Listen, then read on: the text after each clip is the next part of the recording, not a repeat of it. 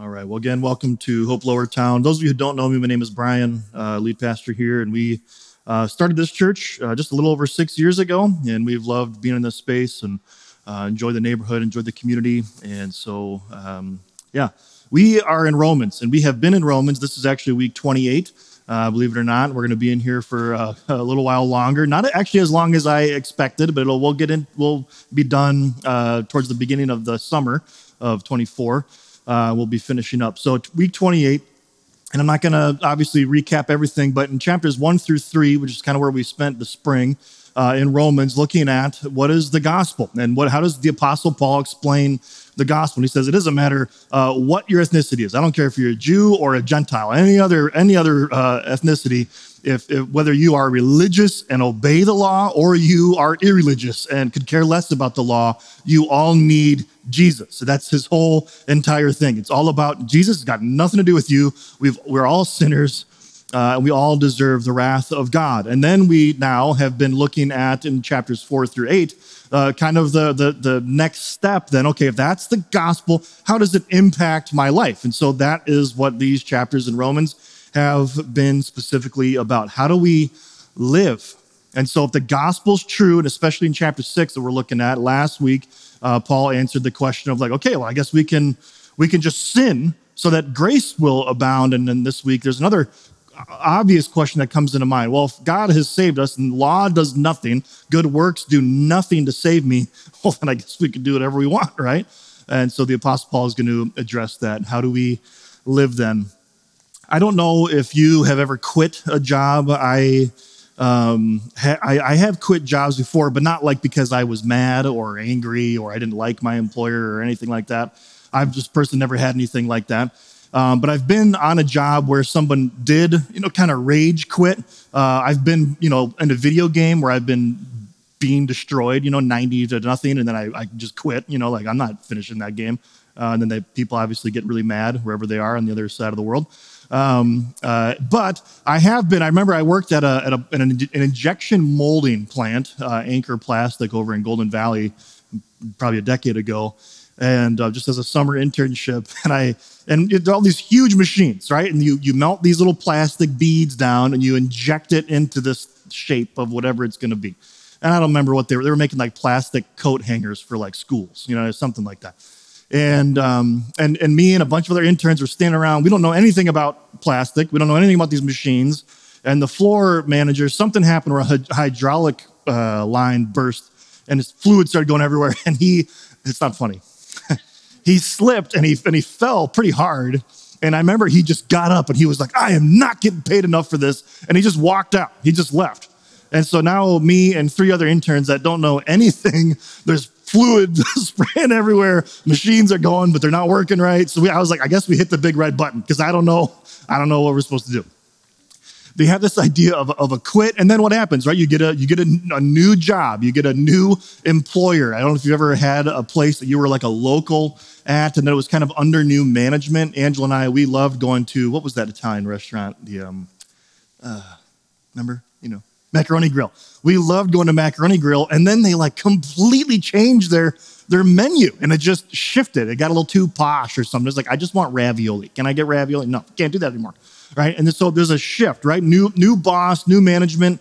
Um, a lot of uh, the women in here, if probably if you're married, most likely some of you I know changed your name. It's a big deal. You got to go through the rigmarole of changing your name, and there's a lot more that goes on with, with changes. But when we see this text that we're going to look at with the Apostle Paul in Romans chapter six, we're going to see that, that this is true of a believer. There's a new life. We get a new employer, if you will. We get a we get a new name, and much much more. Last week, we looked at this uh, text of Romans chapter 6, 1 through 14, entitled Sin Boldly, just kind of a phrase old reformer Martin Luther uh, had said uh, in the Diet of Worms. Uh, whatever, old dead guy. Uh, but he had this idea, like, hey, I was, so I can just do, can we just do whatever, whatever we want then? And the Apostle Paul in Romans 5 and 6 is to say, well, no, that's not the case. But it's a natural question because in Romans 5, this was two weeks ago, the end of it, uh, we read here, now the law came to increase the trespass. Laws come in and sin increases. And again, we see this all around. there's a law posted, right? Uh, a speed limit or don't do this thing, like whatever it is, you're like, oh, now I kind of want to, I kind of want to do that. The other night, my son, I gave him a little battery powered fan and, um, and, and he just, it was just, it was just big enough where I was like, I don't know if I should tell him not to put his fingers in there because then he's to be tempted to put his, his fingers in there. But then he started licking it, right? And I was like, no, no, no, no, do not lick the fan. But now that I said don't lick it, I was like, but are we okay? Don't need to take that away from you because I feel like you're to want to lick the fan. You know what I mean? Like, that's just what happens. You have law, trespass, sins increase because of the law. There was nothing wrong with licking fans until dad said, don't lick the fan. And so if I do, now sin happens, right? And so, but where sin increased, grace abounded all the more. So the Apostle Paul uh, is saying, if, if my readers are tracking with me, if sin increases and grace abounds more,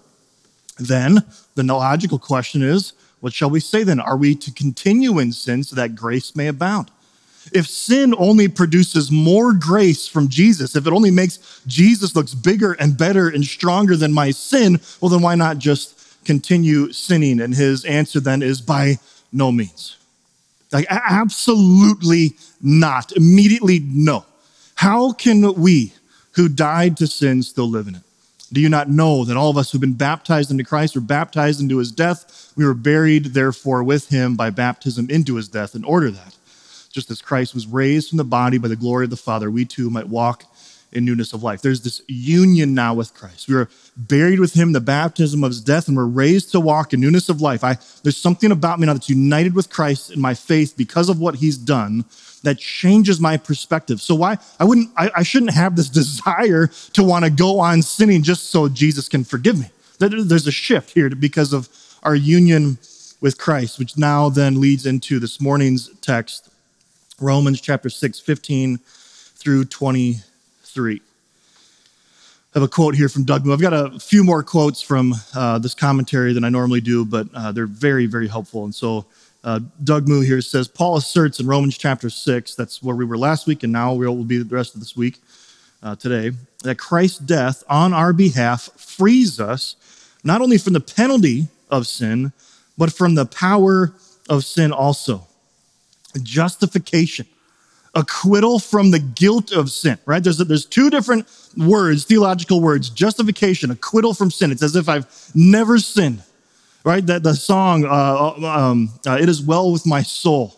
I, I, can't hardly sing the, the lyrics of the one verse where it says, "My sin, oh the bliss of this glorious thought, that my sin, not in part but the whole, is nailed to the cross, and I bear it no more. Praise the Lord, praise the Lord, oh my soul." That is justification. That when God the Father looks at me, he doesn't see my sin and my grossness and my guilt and my shame. He sees Jesus. I have been changed. I've been adopted. I am now his because of the finished work of Christ. That's justification. Sanctification is the other side of the coin. That just means deliverance from sinning. Right? That there's something that happens now because I'm in Christ that I should be sinning less. That I want to pursue and become more like Christ. Deliverance from sinning. And it must not be confused, but neither can they be separated. Sanctification is the pursuit, my pursuit of holiness and fighting sin and killing sin. Justification, one, done. But they're two sides of the same coin, and they're both by the power of the Holy Spirit, that we need to depend on the Spirit. Uh, if you wouldn't mind, if you're able, go ahead and stand uh, with me as we read this text for today. Romans chapter 6. We'll be reading 15 through 23. And again, this is uh, reading from the ESV uh, this morning. This is Romans 6, 15 through 23. Starting verse 15, it says this What then? Are we to sin because we are not under the law, but under grace? By no means. Do you know that if you present yourselves to anyone as obedient slaves, you are slaves to the one to whom you obey? Either of sin, which leads to death, or of obedience, which leads to righteousness. But thanks be to God that you who were once slaves of sin have become obedient from the heart to the standard of teaching to which you were committed. And having been set free from sin, have become slaves of righteousness. I'm speaking in human terms because of your natural limitations. For just as you once presented your members as slaves to impurity and lawless lawlessness leading to more lawlessness.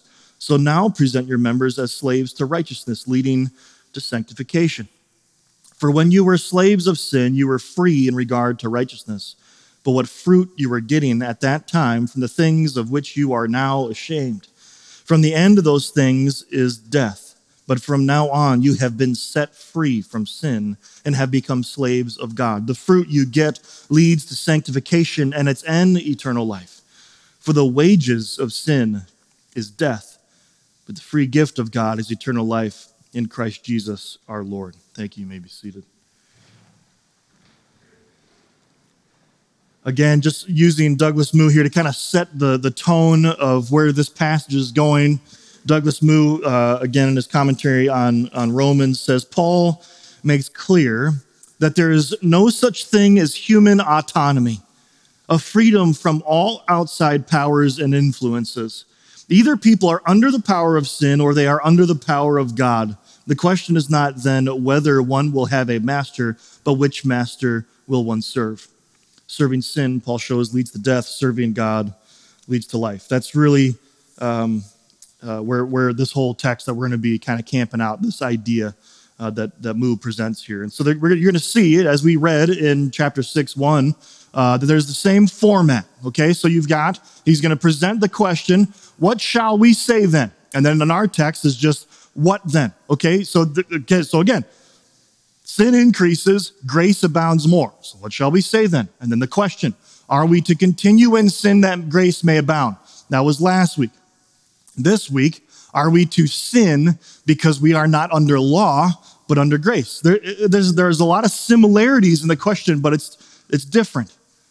The one says, Oh, I can keep sinning to make Jesus look bigger. Now it is law if I am not saved by law. If God doesn't love me more by being a good person or a good Christian, well, then I guess I can do whatever I want. Right? That, that's what's happening. And both times he has that same phrase, me genoito, by no means. It is this super strong, God forbid, absolutely not. This doesn't make any sense. And then he's going to have a lengthy answer and discourse with himself to us, um, or for us. Uh, do you not know? And that is kind of a, a, a uh, what do you call it? Rhetorical question, right? It's like, do you do you not know? Like this, and he's going to go on and explain what's happening, right? So again, the question here that's being asked: Are we to sin because we are not under the law, but under grace? I can do whatever I want and then still be forgiven. And what we have to ask ourselves is: Is that love? Is that a relationship, right? If it's, oh man, Jesus loves me and I, yeah, I love him back because that lets me do whatever I want. That's not really love. If we maybe take a marriage uh, relationship for an example, I just did a marriage last weekend. Uh, it was great. It was beautiful. It was called the, the Roots uh, uh Vineyard somewhere north of Stillwater. It was gorgeous. Uh, anyways, uh, what am I talking about? Oh yeah, wedding last week, the wedding last week, doing that, and to say, okay, hey, here, here we are. And, and every single wedding I've ever done, I mean, for, for 15 years now, um, that, when, that when we do the ring exchange, that I quote Dietrich Bonhoeffer, again, a former uh, theologian from, from Germany. Um, and uh, he wrote a, a, a, a sermon called A Wedding from a Prison Cell. He was, he was imprisoned under uh, Hitler and, and was executed, but that has nothing to do with what I'm talking about.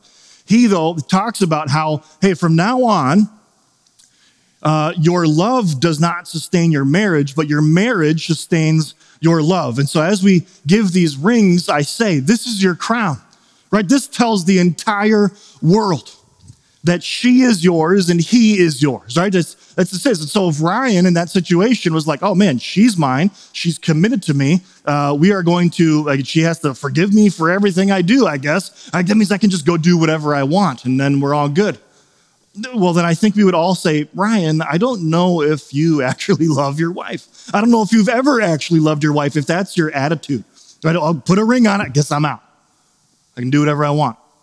No, of course not. We would say, by no means. God forbid, of course not.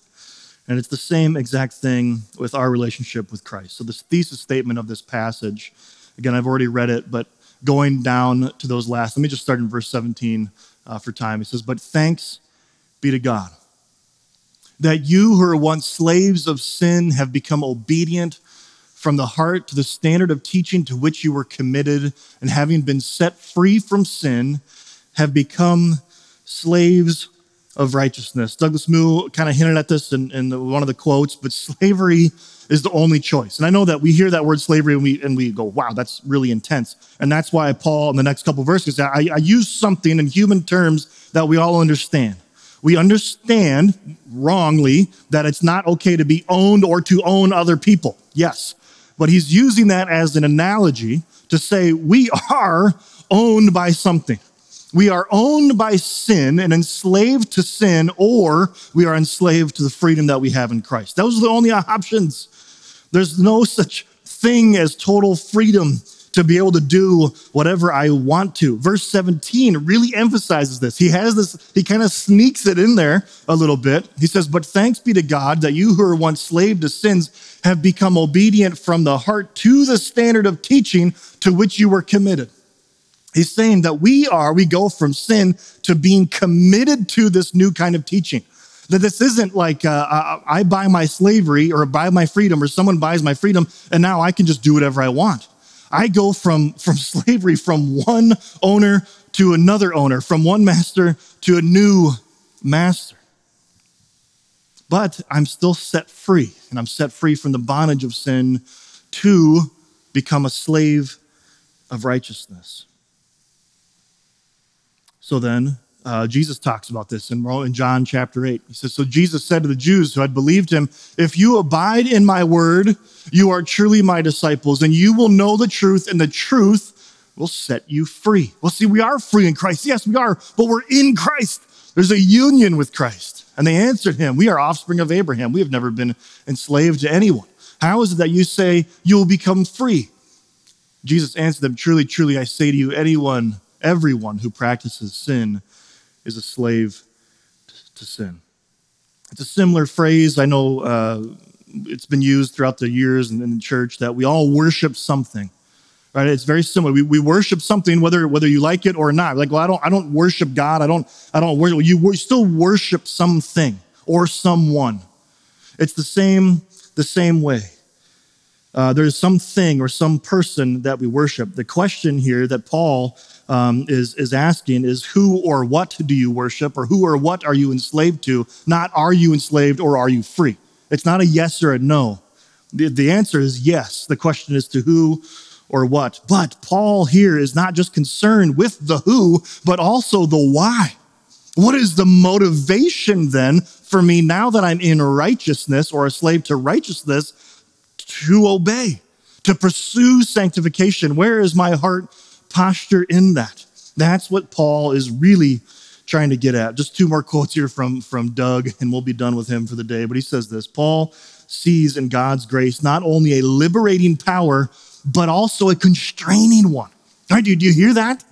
There, there's something about it because, and I, listen, and I'm guilty of this a lot, a lot of, of being free in Christ. I say it every single week, quoting, quoting Galatians, uh, where I say, hey, you've been set free to be free. You've been set free for freedom's sake. So don't submit again to the yoke of slavery, of the law, and of sin.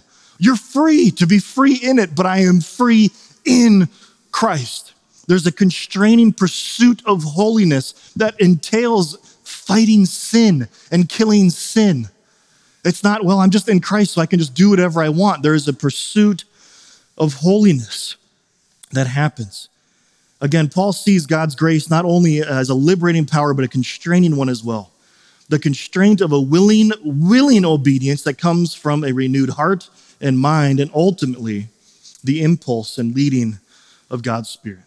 Again, we've talked about this. I enter into a new realm. I go from death to life, and I take off my old unrighteousness, or Christ does, and then He clothes me in His righteousness. My motivations are now different in being led by God's Spirit to pursue sanctification.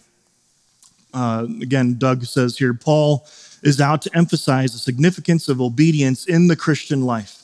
In a context where such an emphasis is necessary to counter false libertinism. I probably didn't say that right. Libertarianism, just kidding. Uh, libertinism. What, the, what is the idea? This false idea of freedom. I, this is so incredibly rampant in our culture. It probably always was true. It's probably not just like our thing that we deal with. This idea of what is my true self? Right? I just got to be true to myself, and I need to. I need. I just need to be myself. And something makes me uncomfortable, or makes me have to work at it, and I go, ah, that's just not me anymore. I need to. I need to hear my heart. I need to be true to myself. And what Doug and what the Apostle Paul and what Jesus are saying is there's no such thing. You don't always get to do whatever you want whenever you want. It's just true. We are Americans, are we not? Most of us have a citizenship in the United States. We would say we are probably one of the most, if not the most free country in the world. And yet we have a lot of laws that we willingly submit under because it betters society. And it's the same way when it comes to Christ. The freedom of the Christian is not freedom to do what one wants, but freedom to obey God willingly, joyfully, naturally. Obedience, says John Calvin, again, another reformer, it is the obedience is the mother of the true knowledge of God. You want to get to know God, obey his commands. They're not arbitrary, they're not wildly misleading a command for me to love my wife the way that Christ loves the church is life giving in a marriage. For, for me to pursue holiness, to, to, to be freed from, from lust and pornography is freeing. I don't just, oh, all these religions. If I could just get out of the church and get rid of religion, which I would say, yeah, amen to that, as far as this idea of religion and religiosity of these laws that I can't do because I'm a Christian, this is freedom that we have in Christ. When we see him, like truly see Jesus, the one who died for our sins, and then he says, Come, follow me. None of the disciples that go after Christ go, ah, let me think about it for a little while. The ones who do that don't end up being disciples. It's the ones who go and they jump out of their boats and they pursue after Jesus. They see him as the Messiah and they say, There's nothing else for me in life to pursue, only Christ. The Apostle Paul then is going to say this as you presented yourself to sin, now present yourself to righteousness. Again, he says, I am speaking in human terms because of your natural limitations. For just as you once presented your members as slaves to impurity and to lawlessness, leading to more lawlessness, so now present your members as slaves to righteousness, leading to sanctification. We are no longer under law. We are no longer under obligation to do right things, to be in a right standing with God. That's justification. We just sang about it a few times. A lot of our songs are just gospel about justification. It's all about Christ and what he did. We are called, though, to be holy and to pursue holiness. Holiness is a very complicated word. It just it's it's an otherness, it's a pureness, it's a differentness than the people in the world around us and I am to pursue that different way of living to be more like Christ. And the thing is, what I think, and again, what will happen a lot of times when you start hearing the pursuit of holiness, we're so quick to be like, that's legalism. That's legalism. We're still following under the law. We're still trying to fight sin by being a good person. That's not holiness. Holiness is the pursuit of being like Christ. And legalism is not freedom. The more sin that we kill, the more freedom in Christ that we feel and we recognize. This is the freeing power of the gospel. At Hope, a lot of times I've talked uh, frequently about legalism and license. Legalism, again, I'm going to give some definitions, but they're two slippery slopes. And the problem with thinking of slippery slopes, at least I do mentally, I think, okay, there's like a, a road that's icy on both sides, right? And we got to go right down the middle, this third way, this gospel way. But if I'm if I'm legalistic, then I'm like, oh, I need a little bit more licentiousness in my life to get me back into the middle. Like, no, that's that's not what that means, okay? There are two slippery slopes. They're both bad. Okay? there's just no all analogies break down. Okay. But there's a third way, there's a gospel way. And so this is from Bob Thune's uh, Gospel Centered Life, uh, book I've used many times, probably half a dozen times in six years. This idea of legalism, right? And so he, we given a, he gives an example of let's just take one law. let's take one thing, even under what we would might call the law of Christ or this new covenant law that says, lying is bad. Forget, necessarily, don't necessarily forget, but the Big Ten, the Ten Commandments, that was a different covenant. We are now in Christ. And so now, though, we're still told not to lie, don't lie. And so that's the law. God says, do not lie. And you try your very best not to lie. This is what it means to live under the law. You will inevitably discover that you cannot not lie, even when you lower the standards about what that means. I just lower my standards. There's no way, it's impossible for me to not lie. I mean, I, exaggerating. I guess maybe that's not a lie, right? Well, I, I did this thing, you know, right? Uh, I, have been seeing some memes of like, oh, I'm never going to lie to my kids, right? I'm never going to do it. And it's like me the next day. Santa Claus, the Easter Bunny, uh, you know, they, they said that if you do that, then, you know, whatever, right? And just lie. It's like, well, is that really a big deal? It, well, ask Jesus.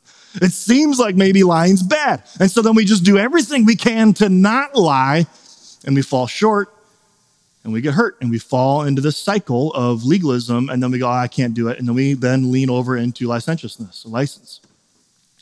Same thing. Lying. Don't do it. You can admit from the start that you cannot obey this command and simply dismiss it as a biblical ideal you're not actually expected to obey.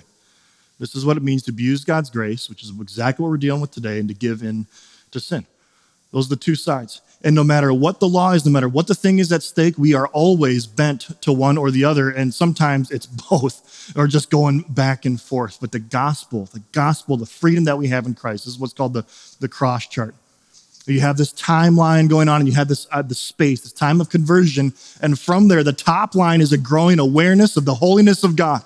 He is good and He's pure, and the more I mature as a believer, the more I get a better glimpse of who God is. And the bottom one is a growing awareness of my sin and my sinfulness, that the more I mature as a believer, I might be sinning less, but I am way more aware of how wicked and tainted everything is that I do. I am more aware of my depravity. And when that happens, you have that top one, the growing awareness of the holiness, growing awareness of my sinfulness, and the cross becomes huge.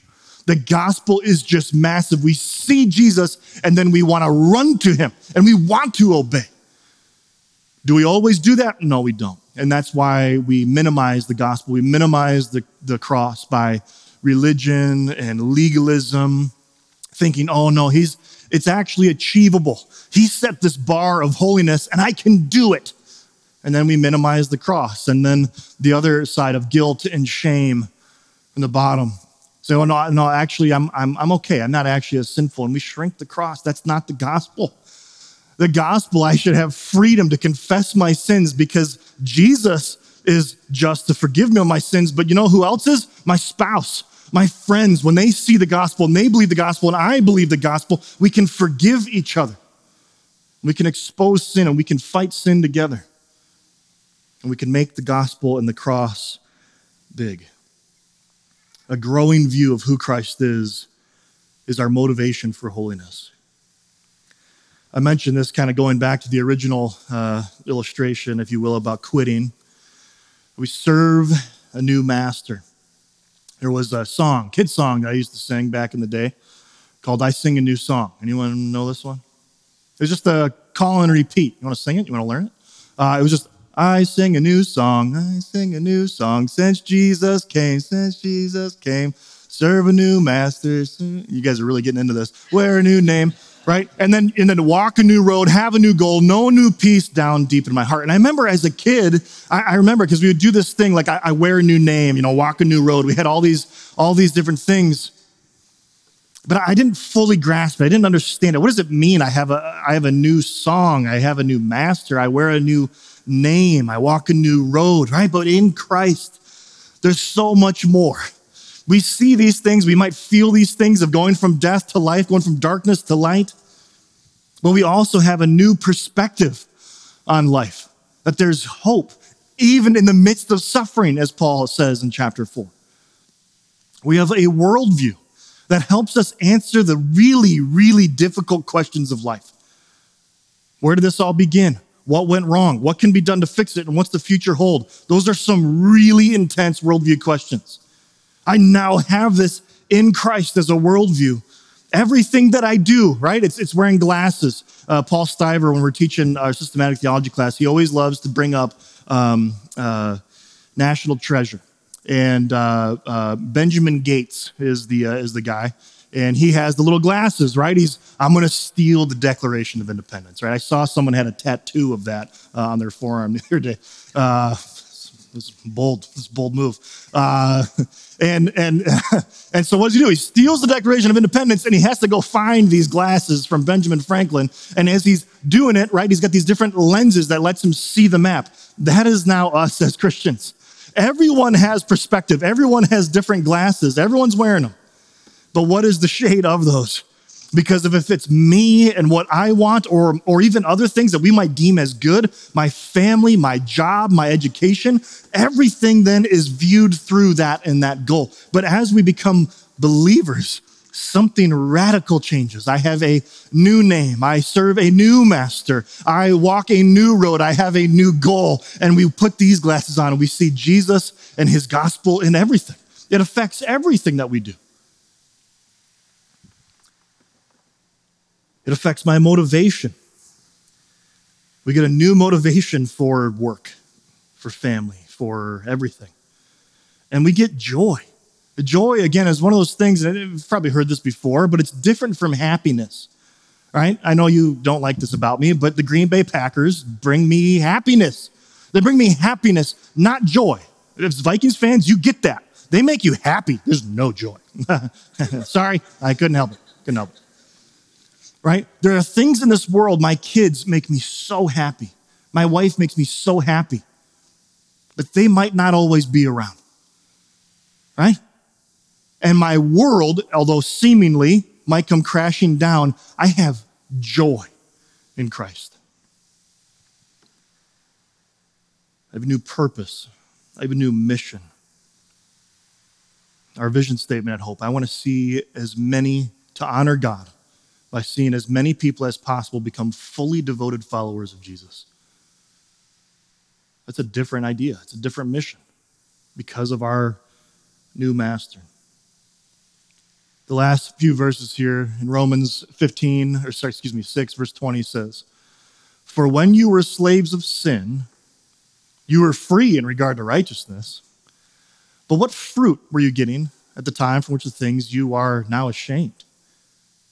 For the end of those things is death. But now that you have been set free from sin and have become slaves to God, the fruit you get leads to sanctification and its end, eternal life. For the wages of sin is death, but the free gift of God is eternal life in Christ Jesus our Lord.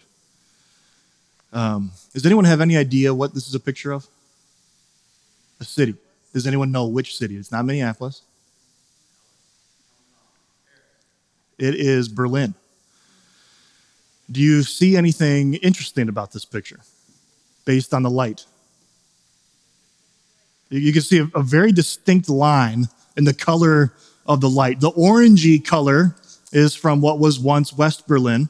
And this was just taken, well, 2013 from Chris Hadfield. Is that the astronomer? Not astronomer, astronaut. You know what I'm talking about? Anyways, Canadian. He was up there for like forever like a year and a half. Anyways, he takes this picture, and you can see even from space 30 years after the Berlin Wall is torn down that there is a divide. That you have West Berlin that was free capital market, and then you have then East Berlin under socialism. And to this day, the light bulbs and the fixtures on the streets, and, and the reason, because after he took this picture, right, sociologists and people just went crazy why 30 years later, later hasn't this happened? And they went and they said, that's because when the capitalist side, this free market, people wanted brighter lights to show the streets and to show their, their, their shops and all their different things that they were selling and their wares, where in the East they didn't have it. Now, I have used this illustration for several times, but this is the first time I'm using this illustration to actually work with the text that we're in today, and that is Romans chapter 6. So I wanted to take a different uh, take on it. And so I took my illustration on East and West Berlin and the freedom that we now have as a new and a new name, a new master, and I and I entered it into Chat GTP and just said fix it. Okay, uh, and it did a really good job. And I knew because I thought, okay, I could try to play this off as a true story, and then you'd be like, that seems a little too on point for what we're talking about. And I was like, I could act as if I wrote it, and then you'd be like, eh, it's a little too well written for Brian to do that. So I was like, I guess I got to be honest with him. Uh, so here we are, Chat GPT. Uh, I, this is this is the story. Let me read this, and I think you'll you'll make the obvious connections of going from one master to another master, one of sin and death and darkness, one of freedom and life and light. Once upon a time, in the heart of Soviet controlled East Berlin, there lived a man named Carl. Carl was an industrious and diligent worker who toiled day in and day out at a small factory. However, his life was overshadowed by his cruel and tyrannical boss, Herr Schmidt. Herr Schmidt was known throughout the factory for his unrelenting strictness and heartlessness. He constantly berated his employees, including Carl, for the slightest mistakes and rarely showed any appreciation for their hard work. Under Herr Schmidt's oppressive rule, Carl felt trapped and miserable. He had no choice but to continue working for him to support his family. One fateful day, an unexpected opportunity arose. A kind hearted benefactor from West Berlin, Herr Mueller, learned about Carl's plight, and Herr Mueller had heard of Carl's dedication strong work ethic, and he, and he decided to offer him a chance at freedom. He purchased a visa for Carl, allowing him to move to West Berlin and work at a different factory under his own supervision. Carl's heart leapt with joy at the prospect of escaping Herr Schmidt's tyranny. He bid farewell to his family in East Berlin and crossed into West Berlin, where Herr Mueller welcomed him with open arms. Under Herr Mueller's guidance, Carl flourished. He worked even harder than before, not out of fear, but out of genuine gratitude. He felt a deep connection to Herr Mueller, knowing that his newfound freedom and happiness were all thanks to this benevolent man. Well done, AI. Well done. However, Carl couldn't completely escape his past. Occasionally, he would see Herr Schmidt on the, on the streets of Berlin shouting angrily at him from across the road, even though there was no longer any power that he held over Carl. It seemed Herr Schmidt could, couldn't bear to see Carl thriving without his oppressive grip. At first, Carl would instinctively obey his old boss's barked orders, even when they made no sense in his new job. But as time passed, Carl began to realize that he was a free man now. He no longer had to bow to Herr Schmidt's cruelty. He could choose his own path, make his own decisions, and stand up for himself. One day, as Herr Schmidt ranted and raved from the opposite sidewalk, Carl stopped in his tracks. He looked at Herr Schmidt straight in the eye, a newfound confidence radiating from him, and said, I don't work for you anymore. I am free, and I choose not to listen to your harsh words. Herr Schmidt was left speechless, his authority shattered by Carl's newfound self assurance. Carl turned and walked away, his heart lighter than it had ever been. From that moment forward, he no longer allowed the shadows of his past to haunt him. He embraced his newfound freedom, knowing that he had the power to shape his own destiny and work for a boss who truly valued and appreciated him. I think the connection's a little obvious, maybe a little blatant, but that's us. That you have sin and temptation and everything screaming at us. This is good. This will make you feel good. This is comfortable. Don't you want some time to yourself? Don't you just want to do this thing? Whatever it is, we wear a new name and we serve a new master. That now we can look sin and temptation in the face and say, No, you are not the boss of me anymore. I don't have to bend the knee to you. I bend the knee to my King Jesus only. But we do this, we do it all the time. We hear these voices, we feel the temptation, and we go, That thing that oppressed me and held me down for so long uh, right now, I want to go back to that. And Jesus, we take our eyes off of Jesus and we lose sight of who he is and the freedom that he offers, even as a new master, benevolent and kind. But again, where the story gets off a little bit is not because of anything we've done. It's not because of, of Carl's good hard work ethic. It's be only because of his freedom and joy that he says, I want you to be free in me. So, in gospel application, Jesus has set you free from sin to be free in him. That killing sin, it is hard work. Fighting sin, fighting temptation day in, day out, moment by moment is hard. And to give in is the easy thing. And that's where we get to look to Jesus, who was tempted like we are and we were, yet he never sinned. Again, I've used this illustration before, but if I'm working out and I'm lifting weights and I'm working out with somebody who's much stronger than me and they're able to lift the weight and I'm not, I fall and I get crushed under the weight of it, who really knows and appreciates the weight of that weight? it's the one who can lift it.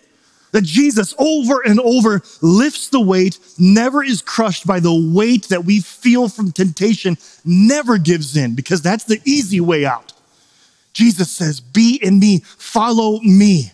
I will set you free from that. Keep your eye on me because now sin is a choice. We can look our old master in the face and say, Not today. Jesus has set you free to be free indeed. We have communion uh, that we do every week here at Lowertown. We take these elements to remember the finished work of Jesus on the cross. We take the bread that represents his body that was broken for us. We take the juice that represents his blood that was shed for us to cover the wrath that we deserved. He is the only way. The gospel is the answer. Nothing that I can do could ever atone. Jesus is the one that has set us free. So we take these elements to remember what it is that Christ did for us. You don't need to be a member of this church or a member of any church. Maybe it's your first time in a church in a long time. Maybe it's your first time in church your entire life. But if you hear the freedom that we have in Christ, the freedom that we have, and you're like, man, I, I want that. I do see him as beautiful. I do see him as glorious.